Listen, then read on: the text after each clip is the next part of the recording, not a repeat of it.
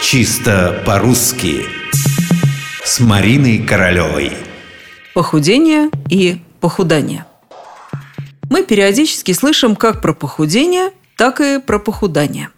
Проблема в том, что не в каждом словаре есть эти слова. Нашла же я сразу оба, только в сводном словаре современной русской лексики под редакцией Рогожниковой. Само по себе это радует, значит, они все-таки существуют в языке на законных основаниях.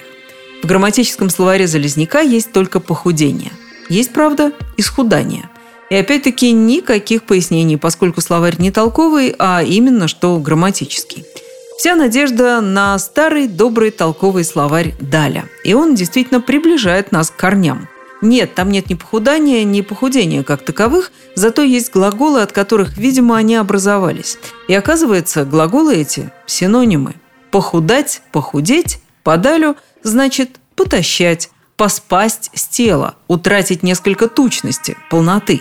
Может быть, вот она разгадка, к которой мы так стремились. Похудание от похудать, а похудение от похудеть.